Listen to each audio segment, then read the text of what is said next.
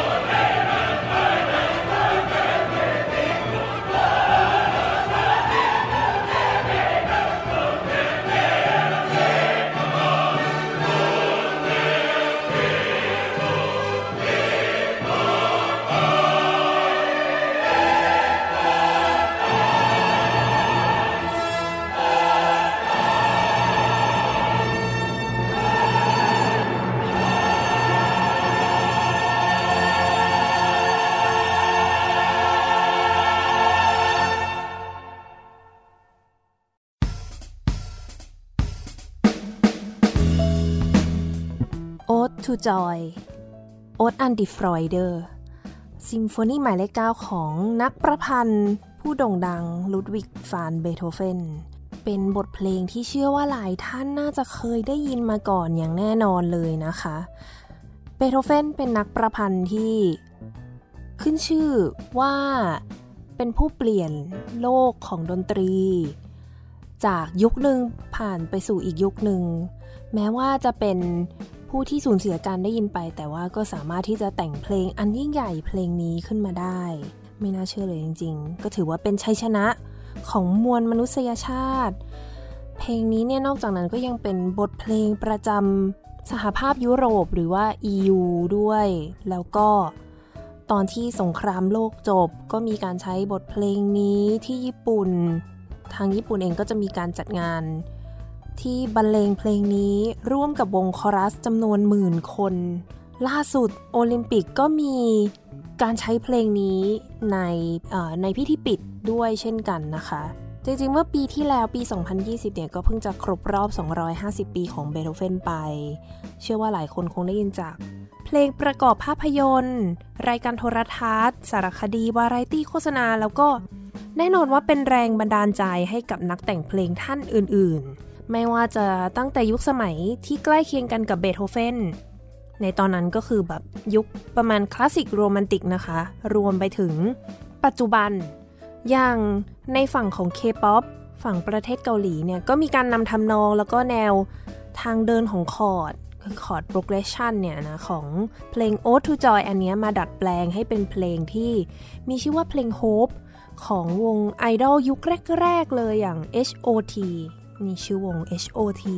เพลง Hope เนี่ยเป็นเพลงที่มีเนื้อเพลงที่งดงามไพเราะมาก ๆ เลยนะคะ ไปในทิศทางเดียวกันกับบทเพลง Ode to Joy ของเบโธเฟน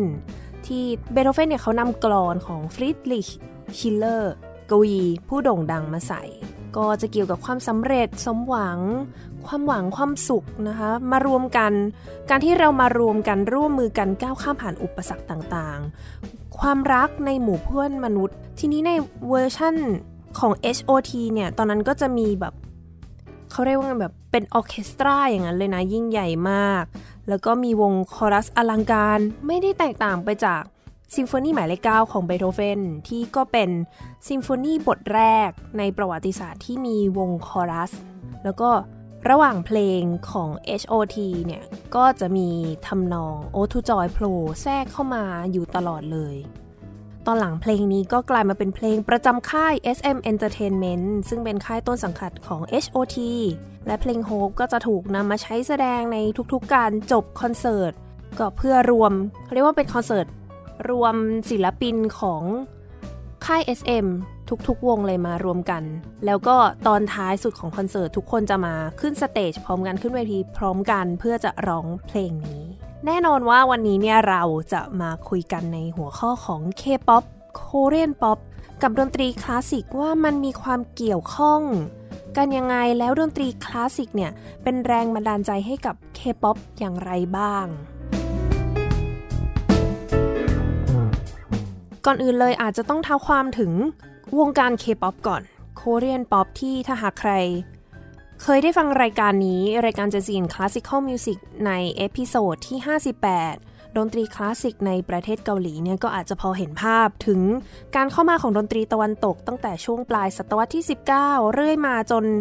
ผ่านยุคของสงครามที่ทำให้ประเทศเกาหลีได้มีการพัฒนาด้านศิลปะวิทยาการเป็นอย่างมาก กลายเป็นว่าดนตรีตะวันตกเนี่ยคือสิ่งที่เป็นสากล แล้วก็ชาวเกาหลีพยายามที่จะก้าวหน้าไปเป็นชั้นนำของโลกในด้านนี้ด้วยเนี่ยลองไปย้อนฟังกันได้นะคะ พอมาช่วงปลายปี 1950 เนี่ยก็ได้ถือกำเนิด The Kim Sisters The Kim Sisters เนี่ยเป็นสามสาวลูกครึ่งเกาหลีอเมริกันที่ ได้มีโอกาสเรียนรู้ดนตรีจากการไปซื้อเพลงของชาวอเมริกันจากตลาดมืดมา เอามาฝึก เอามาร้องตาม แล้วก็ไปร้องในไนท์คลับของอชาวทหารอเมริกันที่มาประจำอยู่ในเกาหลีในช่วงสงคราม ซึ่ง The Kim Sisters เนี่ยก็โด่งดังมาก ๆ เลย จนกระทั่งแบบมีโปรดิวเซอร์ตัวท็อป คุณทอมบอลซึ่ง เขาอะอยู่ที่อเมริกานะ แต่ว่าถึงขั้นบินมา ที่ประเทศเกาหลีใต้เพื่อที่จะมาชม The Kim Sisters แล้วก็ถูกใจมากเลยเซ็นสัญญาพา The Kim Sisters เนี่ยไปอเมริกา ไปโด่งดังอยู่ที่นั่น จุดนี้เนี่ยแหละคือจุดที่ทำให้วงการดนตรีเกาหลีเริ่มเป็นที่รู้จักมากขึ้น วงการดนตรีเกาหลีพัฒนามาเรื่อยๆ เลยนะคะ จนกระทั่งในปี 1992 เนี่ยโซเทจี อดีตสมาชิกวงเฮฟวี่เมทัลวงหนึ่งได้แยกตัวออกมา แล้วก็ตั้งวงบอยแบนด์ของตัวเอง วงแรกของเกาหลีเลยที่มีชื่อว่า s o t e g i and Boys เพลงแรกของ s o t e g i and Boys เนี่ยชื่อว่านั้นอะไรโยฉันรู้ ภาษาไทยอะฉันรู้ มันเป็นเพลงที่พวกเขาได้นำไปแสดงเปิดตัวเดบิวต์ครั้งแรกในรายการแสดงความสามารถพิเศษ แต่ว่าตอนนั้นเนี่ยได้รับการโหวตคะแนนที่ต่ำที่สุดเลยจาก กรรมการ แต่ว่าพอนำเพลงนี้มาปล่อยอีกที กลายเป็นว่าโด่งดังแบบระเบิดเธอเทิง คือก็ต้องบอกเลยว่ามันเป็นเพลงที่ ถ้าหากเทียบก็อาจจะใกล้เคียงกับแนว คล้ายๆว่าเบโธเฟนตอนยุคคลาสสิก หรือว่าแบบสตราวินสกี้นักประพันธ์ชาวรัสเซียที่เขาแต่งบัลเล่เรื่อง Rite of Spring มันคือมันมีการ experiment มีการทดลองผสมผสานดนตรีหลาย ๆ แบบ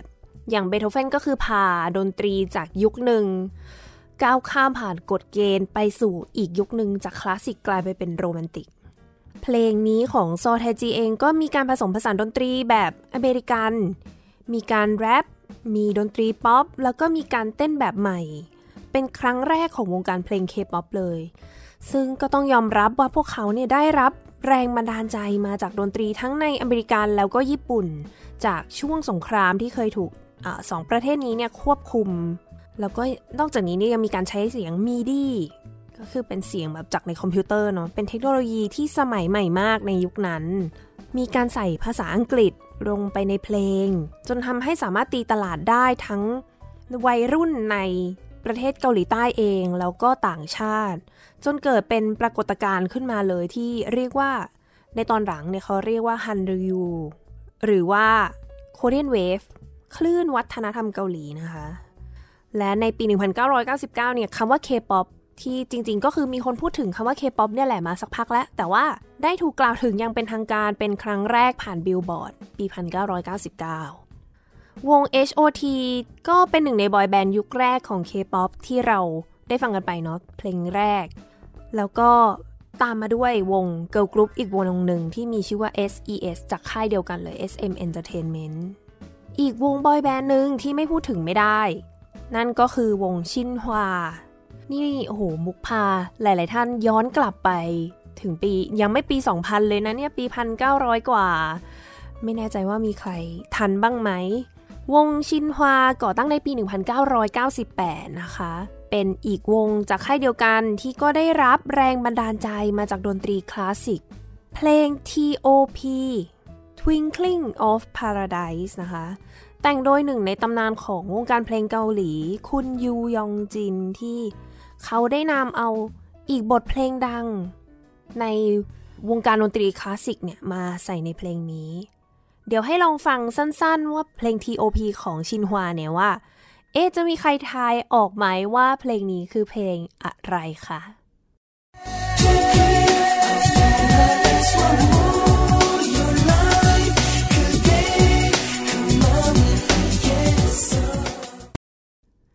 มีใครทายออกไหมเอ่ยทำนองอันนี้เนี่ยมาจากบัลเล่เรื่องดังที่มีชื่อว่า Swan Lake แต่งโดยนักประพันธ์ชาวรัสเซียพีเตอร์อิลิกชัยคอฟสกี้ตอนขึ้นมาเนี่ยคือใช่เป๊ะเลยนะคะของชินฮวาทำนองหลักที่ ตาดาดาดาดาดาเนี่ย original ก็คือจะเล่นโดยโอโบนะคะ แล้วก็หลังจากนั้นนะก็จะอย่างของชินฮวาเนี่ยมันก็จะไปอยู่ในเสียงพวกซินธิไซเซอร์เล่นคอร์ดเนาะซึ่งเป็นคอร์ดที่ใกล้เคียงกันกับของชัยคอฟสกี้เลย แล้วพอท่อนฮุกก็จะนำทำนองมาใส่เนื้อตรงๆเลยตาตาดาดาดาดาดาดาดาเนาะเดี๋ยวให้ลองฟังตัวต้นฉบับ ดูว่าเป็นอย่างไร จะเหมือนหรือว่าแตกต่างกัน แค่ไหนลองดูว่า ชินฮวาเพลงนี้ T.O.P เนี่ย ได้รับแรงบันดาลใจมามากน้อยแค่ไหนกันค่ะ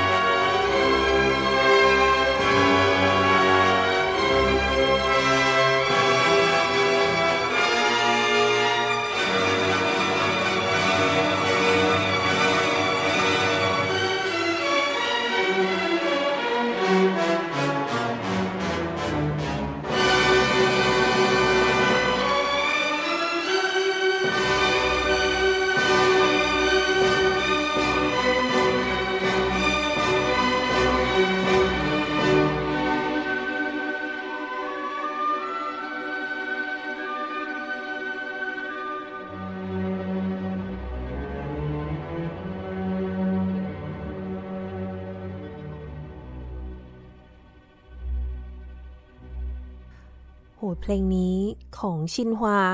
ถูกนำไปใช้ในการแสดงรายการ Road to Kingdom ด้วยนะคะ เมื่อไม่นานมานี้เอง วงน้องใหม่ ไม่นานเพิ่งจะเดบิวต์ไม่นานมากชื่อวงว่า Golden Child มีการนำบทเพลงเนี่ยของ T.O.P เนี่ยมาประยุกต์มาปรับเปลี่ยน เพลงให้มีความอลังการมากยิ่งขึ้น เผื่อว่าใครสนใจจะไปลองหาดูก็ลองดูได้ รวมไปถึงเพลง Black, Black Swan ของ BTS เนี่ยจริงๆก็ได้รับ แรงบันดาลใจจากเรื่องราวเดียวกัน แม้ว่าตัวดนตรีอะจะไม่ได้ยกของชัยคอฟสกี้มาแต่ว่าเหมือนกับว่าเบสบนสตอรี่อันเดียวกันเลย เป็นแบบความรู้สึกของหงเหมือนกัน พูดถึงวง Golden Child เมื่อสักครู่นะคะ ก็มีอีกการแสดงหนึ่งจากรายการ Road to Kingdom ที่วงนี้เนี่ยได้นำเพลงของตัวเองที่ชื่อว่า Wanna Be ไปดัดแปลงไปเรียบเรียงใหม่นำดนตรีคลาสสิกมาผสม ก็คือมีการนำเพลง Caprice หมายเลข 24 ของ Niccolo Paganini มาใส่ในเพลงนะคะ ก็คือจะมีการเพิ่มเครื่องสายเอาแน่นอนเพราะว่าเป็นเพลงไวโอลินเนาะ Caprice เบอร์ 24เนี่ยเป็นเพลงไวโอลิน แล้วก็จะมีช่วงหนึ่งที่หนึ่งในสมาชิกของวง ชื่อว่าจูชานก็นำไวโอลินมาบรรเลงสั้นๆ อยู่ช่วงหนึ่งค่ะแล้วก็ถึงจะเป็นคนละคีย์กับต้นฉบับเนี่ย แต่ว่าก็ถือว่าตราตรึงใจนะสำหรับผู้ชมไม่น้อยเลย เดี๋ยวลองฟังสั้นๆ ตรงท่อนนั้นกันว่าเขาเล่นเป็นยังไงบ้างค่ะ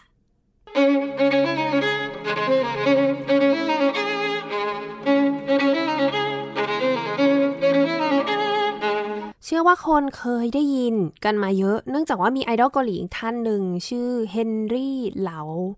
เขาเป็นไอดอลแล้วก็เป็นนักไวโอลิน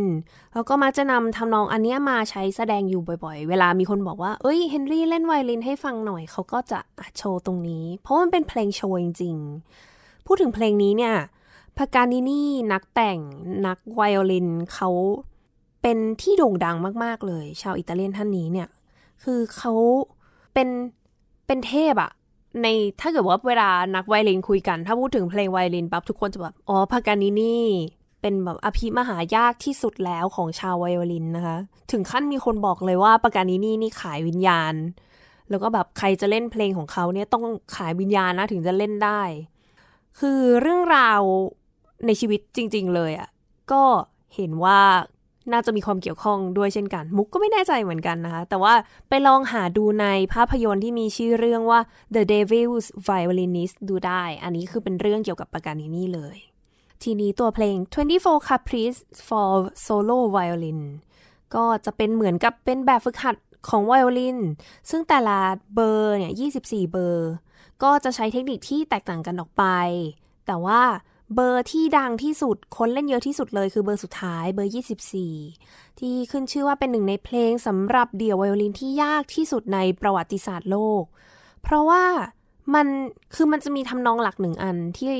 เราแบบคุ้นคุ้นหูปัมปะดาดาดาดัมดาดาดาดัมดาดาดาดาดัมอันเนี้ยแล้วเขาก็จะเอาทำนองอันเนี้ยไปทำเป็น variations ก็คือมีการดัดแปลงอยู่บนทำนองอันนี้อีกทีหนึ่ง ก็จะมีทั้งหมด 11 variations แต่ละอันเนี่ย ก็จะโชว์เทคนิคที่แตกต่างกันออกไป เป็นเพลงที่ถูกนักดนตรีนักแต่งเพลงคลาสสิกเอาไปเรียบเรียงใหม่ด้วย คือแม้กระทั่งในวงการดนตรีคลาสสิกเองก็เรียบเรียงใหม่กันเยอะมาก ๆ ทำเป็นเพลงแบบ อุ๊ย เอาเพลงของปากานินี่มาทำนะเคป๊อปเองก็ไม่เว้นใช่ไหมคะ เดี๋ยวให้ลองฟังแบบต้นฉบับกันดู อันนี้เนี่ยเลือกแบบของคนเกาหลีแสดงเลย ชื่อว่า เจียฮยอนซูชินนะคะ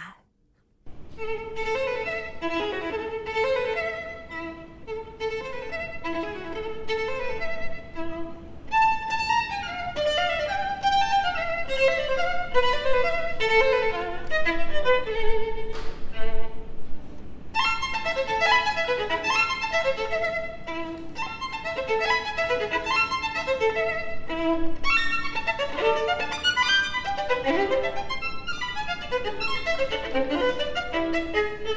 you.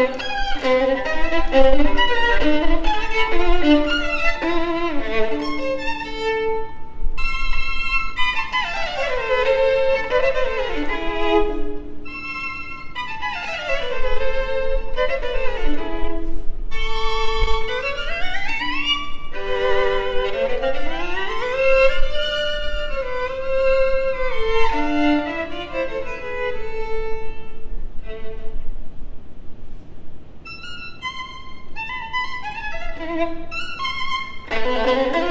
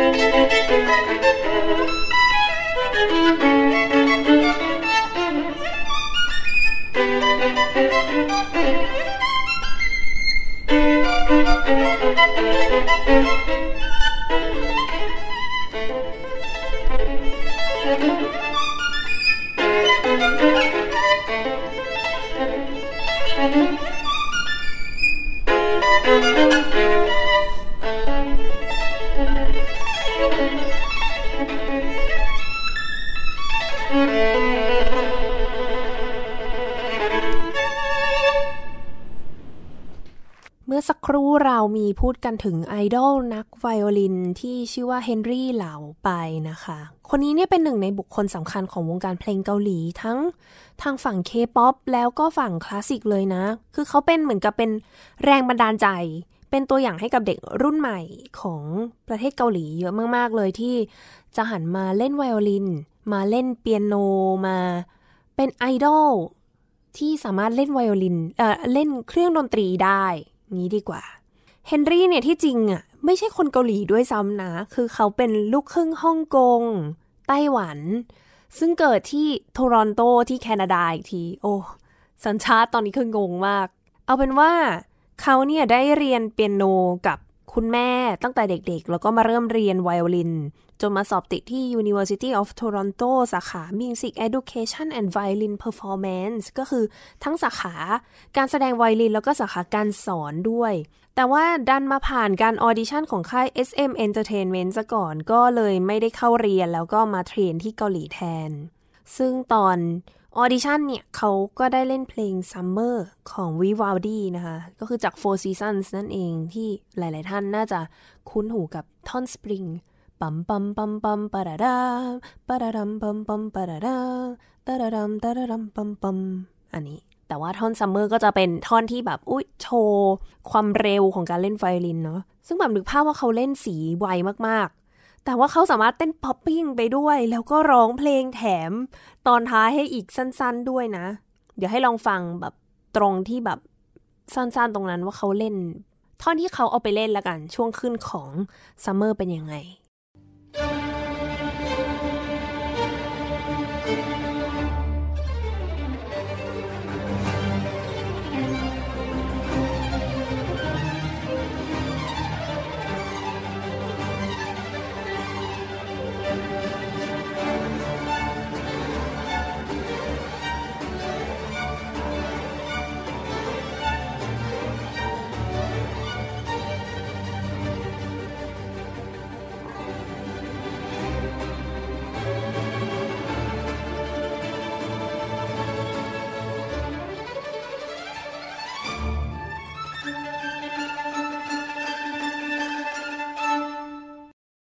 เฮนรี่ได้เดบิวต์เปิดตัวครั้งแรกใน MV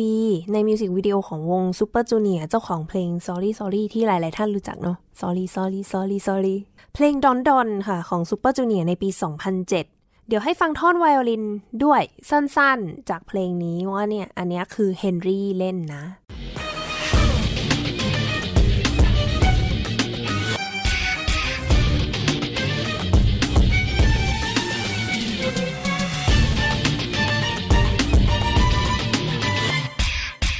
หลังจากนั้นเฮนรี่ก็ได้เข้าร่วมวง Super Junior M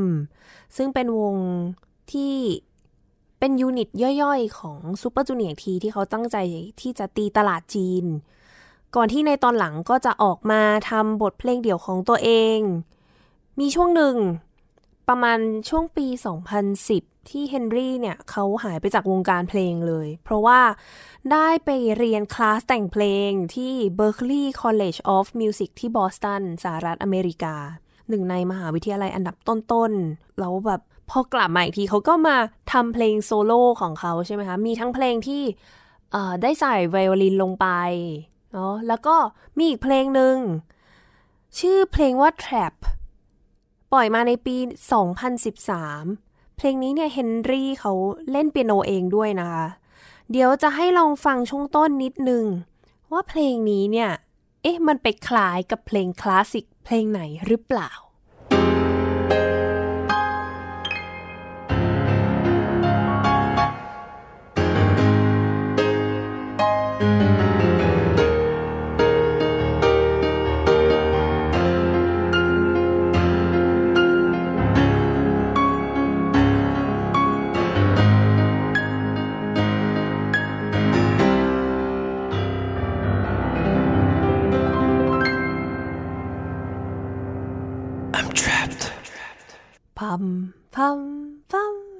ตอนต้น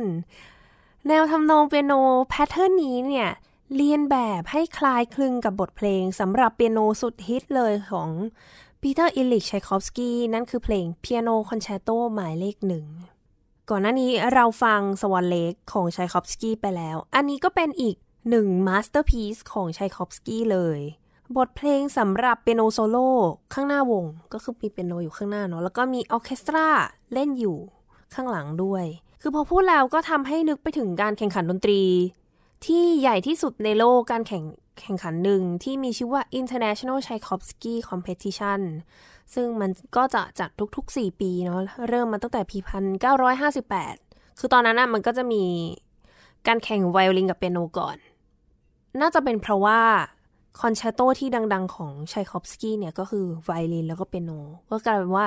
อะทุกคนมาแข่งแล้วก็รอบไฟนอลก็เล่นเพลงของชัยคอฟสกี้แต่ว่าปัจจุบันเลยเนี่ย มันมีเครื่องดนตรีเครื่องอื่น ๆ ด้วย จนน่าจะเกือบครบแล้วนะ ถ้าจำไม่ผิดสำหรับการแข่งขันของสองเครื่องนี้เนี่ยไวโอลินกับเปียโนอะก็มีคนเกาหลีเข้าไปสร้างตำนานไว้ในการแข่งขันหลายคนเลย คนหนึ่งที่เรียกได้ว่าเป็นตำนานที่ยังมีชีวิตนะคะ ก็คือคุณจองมยองฮุน คือเขาเคยได้รางวัลที่ 2 จากการแข่งขันเปียโนรายการนี้เมื่อปี 1974 ก็เรียกว่าเป็นเอเชีย ชาวเอเชียคนแรกที่ทำได้ขนาดนี้เลย คือแค่ได้เหรียญเงินที่สองนี่คืออภิมหาสุดยอดเลยนะทุกคน ปัจจุบันเนี่ย เอาจริง ๆ คนก็รู้จักคุณชองมยองฮุนเยอะมากนะ แต่ว่าเป็นในฐานะ conductor เป็นเป็นวาทยากรซะมากกว่าแล้วคือเขาว่าก็มีชื่อเสียงมากจริง ๆ เป็นที่ยอมรับระดับ international ได้ conduct วงดัง ๆ ทั่วโลก แล้วก็มีรางวัลพวกแบบรางวัลเชิดชูเกียรติอะไรเงี้ย ติดมาติดไม้ติดมือมาเต็มไปหมดเลย เนี่ยเลยเดี๋ยวจะเปิดชัยคอฟสกี้เปียโนคอนแชร์โตให้ฟัง ซึ่ง conduct โดยคุณชองมยองฮุน ส่วนออเคสตราเนี่ยจะเป็นวงออเคสตราเรดิโอที่ปารีสนะคะที่ที่ฝรั่งเศส แล้วก็โซโลอิสต์นักเปียโน ก็จะเป็นใครไปไม่ได้เลยนอกจากนักเปียโนที่ น่าจะดังที่สุดในเกาหลีในตอนนี้แล้วนะคะ โชซองจินค่ะ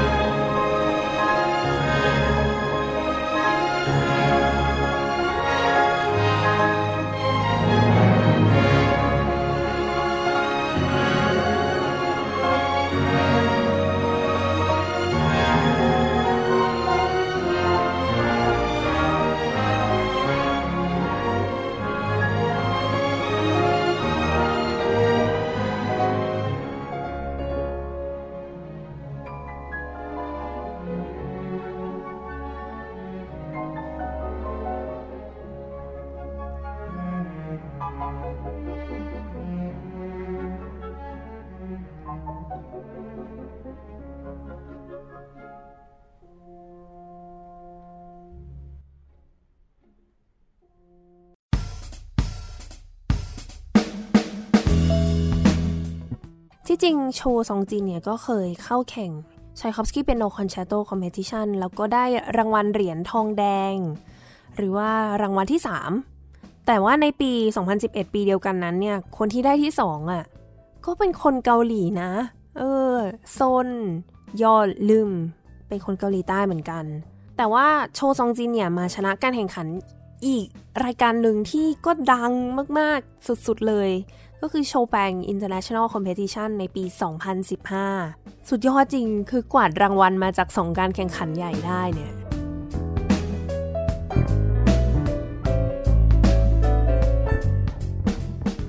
นอกจากวงไอดอลที่ร้องแล้วก็เต้นแล้วเนี่ย ยังมีอีกวงหนึ่งวง FT Island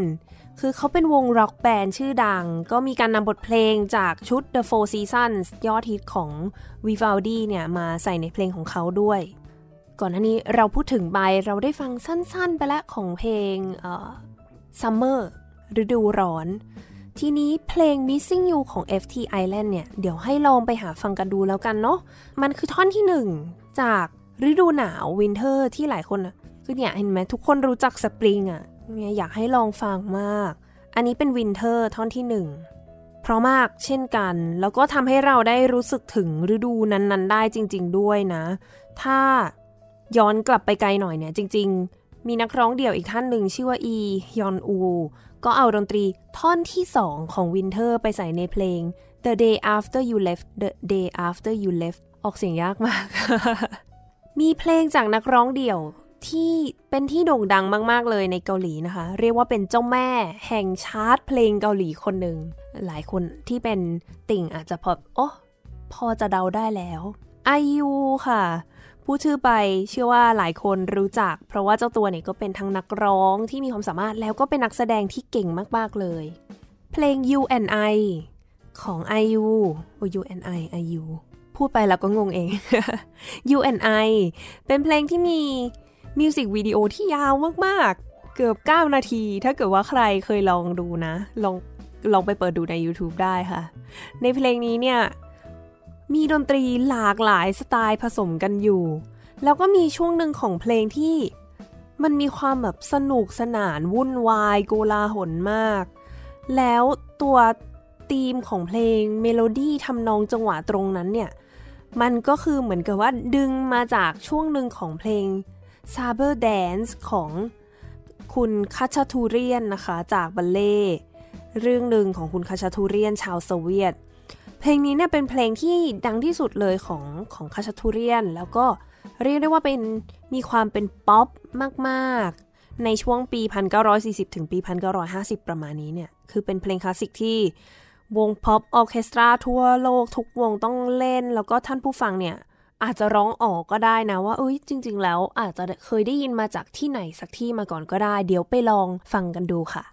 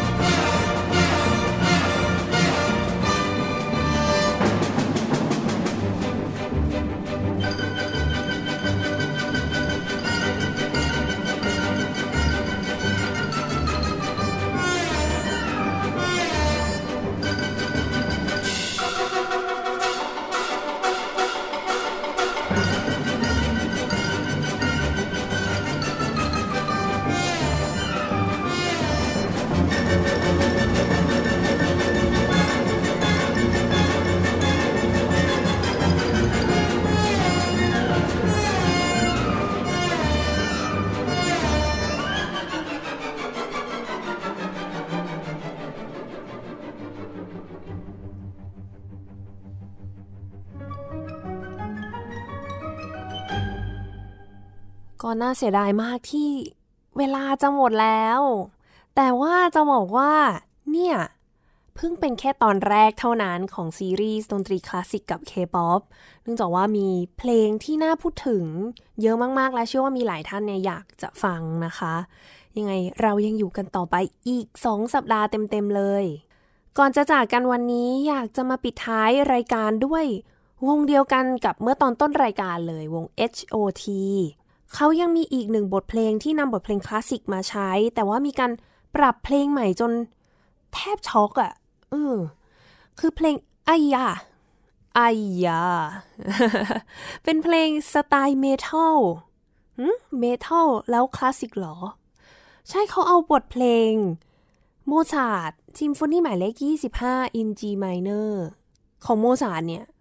คือเป็นซิมโฟนีบทที่ดังมากเลย ไปไปใส่ในเพลง แต่ว่าบอกก่อนว่าจริงๆ แล้วเพลงของโมซาร์ทเนี่ยยังอยู่ในเพลงเคป๊อปอีกเยอะมาก เดี๋ยวสัปดาห์หน้าเรามาต่อแน่นอนแต่ในตอนนี้เนี่ยคือ โห เพลงไอยาเนี่ย มันสุดยอดจริงๆนะ มันมีความแบบ เฮ้ย โมซาร์ท metal ได้ขนาดนี้เลยเหรอ แล้วอีกนิดนึงคือท่อน bridge ท่อนแบบเชื่อมผ่านก่อน แบบเขาเรียกว่าไงหลังจากท่อนฮุกท่อนรอบที่สองใช่ไหมแล้วเขาก็จะเชื่อมผ่านไปอีกท่อนฮุกหนึ่งเนี่ย ก็จะมีการใส่ทำนองที่ไปคล้ายกันกับเพลง Moonlight Sonata ของเบโธเฟนด้วย พูดถึงโมซาร์ท25 เนี่ย จริง ๆ นอกจาก H.O.T แล้วอะ วงไอดอลเกาหลีชื่อวงเซโนทีท็อปด็อกอันนี้คือชื่อแบบมุกก็ยังงงๆอยู่นิดนึงท็อปด็อกอะ ชื่อเพลงเขาก็คือท็อปด็อกเหมือนกัน แล้วก็เป็นเพลงที่นำโมซาร์ทซิมโฟนีหมายเลข 25 เนี่ยมา ใส่ลงไปในเพลงด้วย เออ น่าสนใจนะว่ามันเป็นเพลงอะไรทำไมมีหลายวงถึงเอาไปใช้ เดี๋ยวส่งท้ายวันนี้ก็จะเป็นเพลงนี้เลย ที่มีชื่อเล่นว่า The Little G Minor Symphony นะคะ ค่ะท่านผู้ฟังคะสำหรับวันนี้เวลาก็หมดลงแล้ว ดิฉันมุกนัทถาควรขจรขอลาไปก่อน สวัสดีค่ะ